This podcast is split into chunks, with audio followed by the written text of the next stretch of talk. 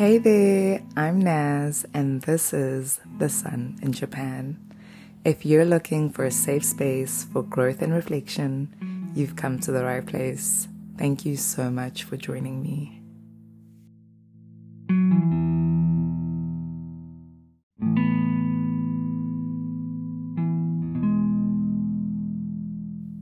So, before we even start, let's address the elephant in the room, which is the fact that I have been MIA for the past four months.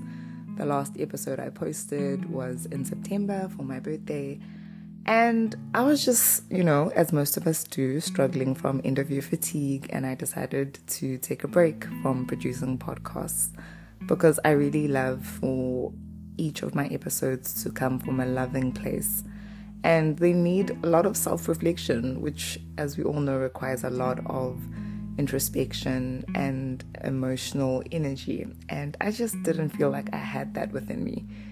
I was writing stuff and thinking up ideas about this next season, which we're now on season three of The Sun in Japan. If you have been following since season one, thank you so much and I'm looking forward to growing more with you and just enjoying this journey we call life. So, without further ado, let's get into it.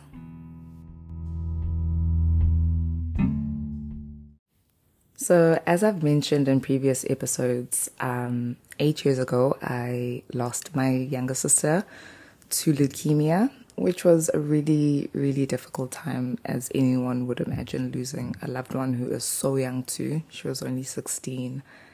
And something that really stuck with me after her passing was how she would always say to me, Naz, you're so annoying. You're always happy. And I really mulled over that line following her death, especially the early years, where she would always say, Naz, you're always so happy. You're so annoying. Why are you always happy? And I, I cannot answer that question because I think as a child, I was always just a happy go lucky child.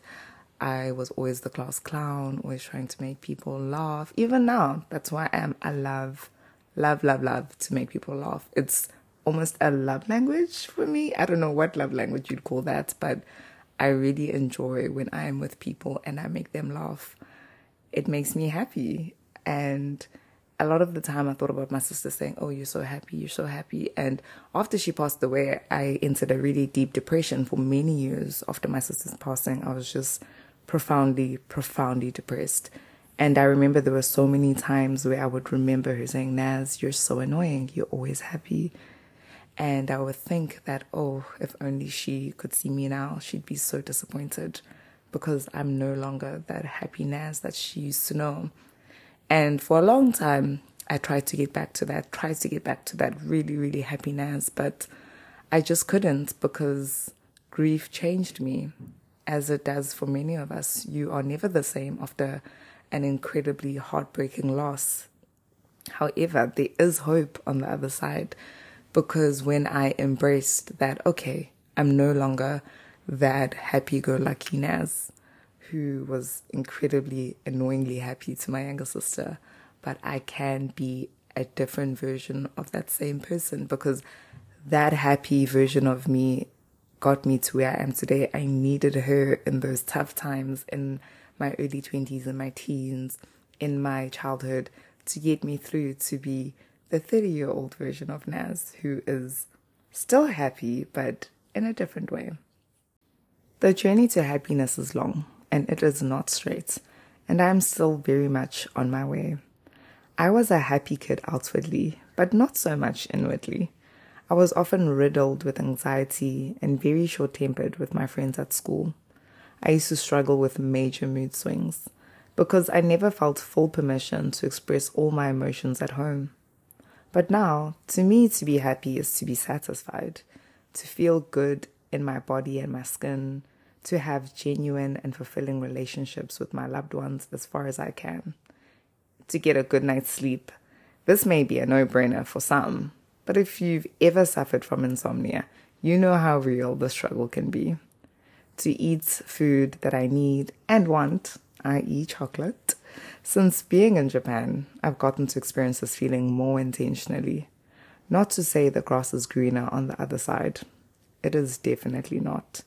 It has been said, though, that it is greener where you water it, and with this, I can definitely agree. Over Christmas and New Year's, I decided to flee from the snow in northern Japan and go home to sunny South Africa. And let me tell you, it was not as sunny as I had hoped. It rained a lot. But it was a far cry from snow, and I got to see all my favorite people, and it was a great time. When I got back to Japan, I had a happiness hangover. You know, the depression that hits after an amazing trip or experience. Ugh, I was so sad to be back in cold Hokkaido. I was so sad to be away from the people of South Africa in all their diversity. I had such a good time communicating with strangers, even.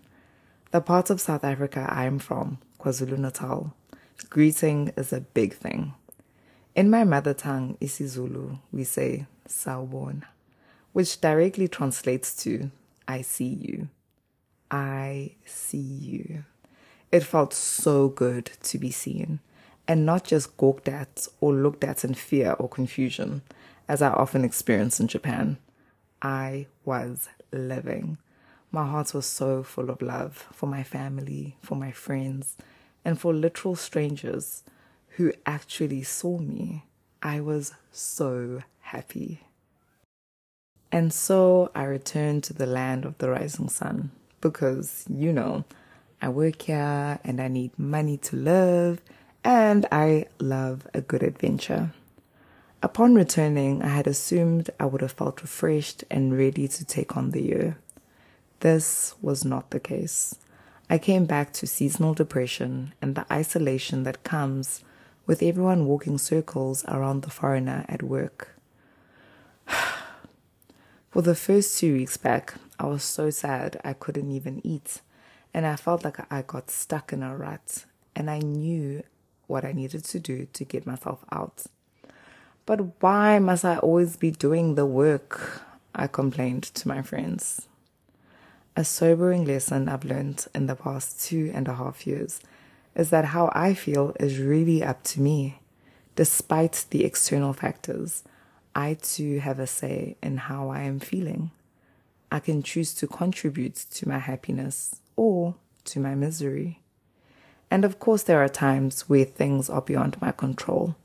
But a lot of the time, I get to say, me being alone has made me more intentional about taking care of myself because that's all I have right now in the physical sense is myself.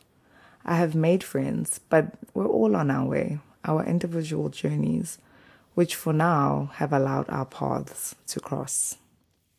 A few years ago, I came across Dr. Tal Ben Shahar, I hope I'm pronouncing that right, who developed the Spire model of happiness.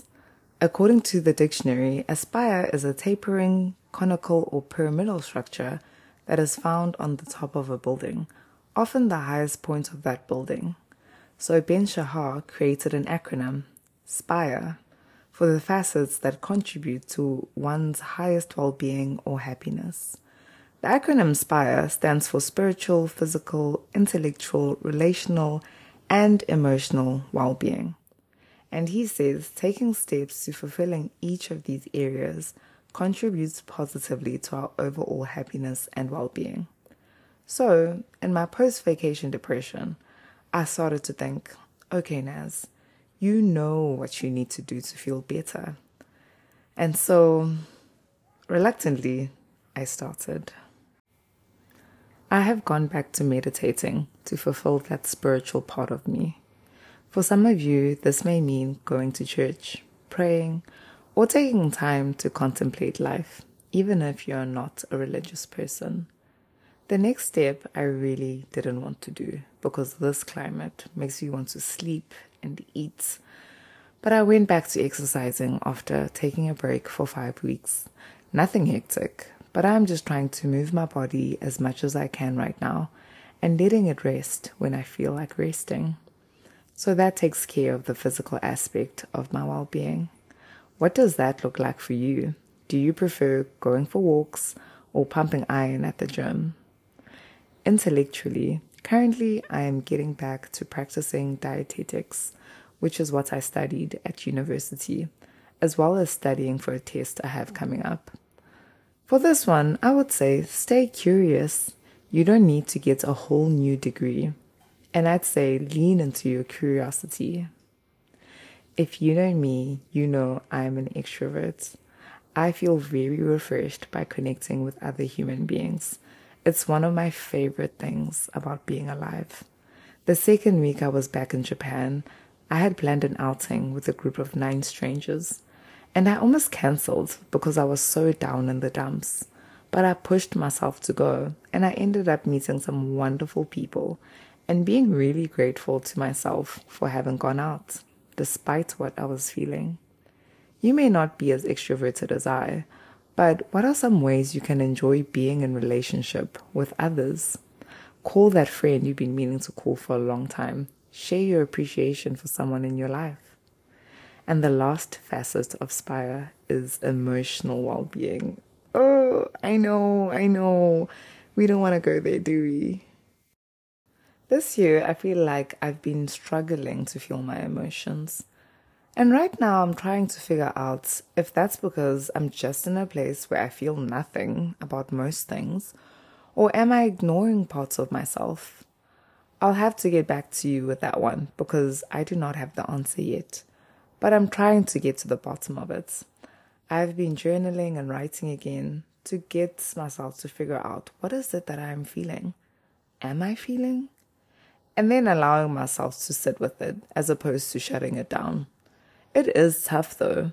If I can be completely honest, sometimes I worry that I will spin into a deep depression if I allow myself to feel too much which is ridiculous because I am such a deeply feeling person. That is how I know I am alive and kicking. It's a journey though, so I'm not worried because I am on my way.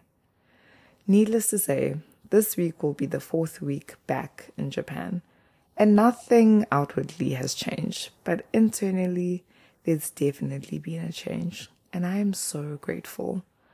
I feel less burdened by the year ahead dare I say, happier? I hope you know that you are worthy of happiness. There is no honor in suffering, as much as the world would have us believe.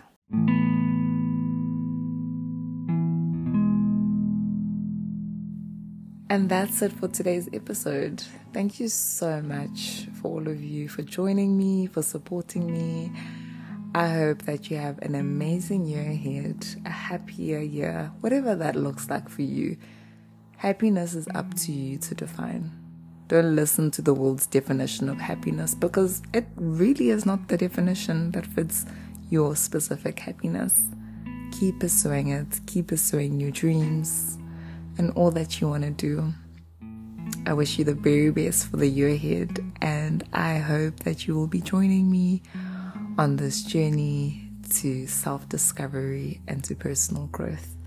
This has been The Sun in Japan. Bye bye now.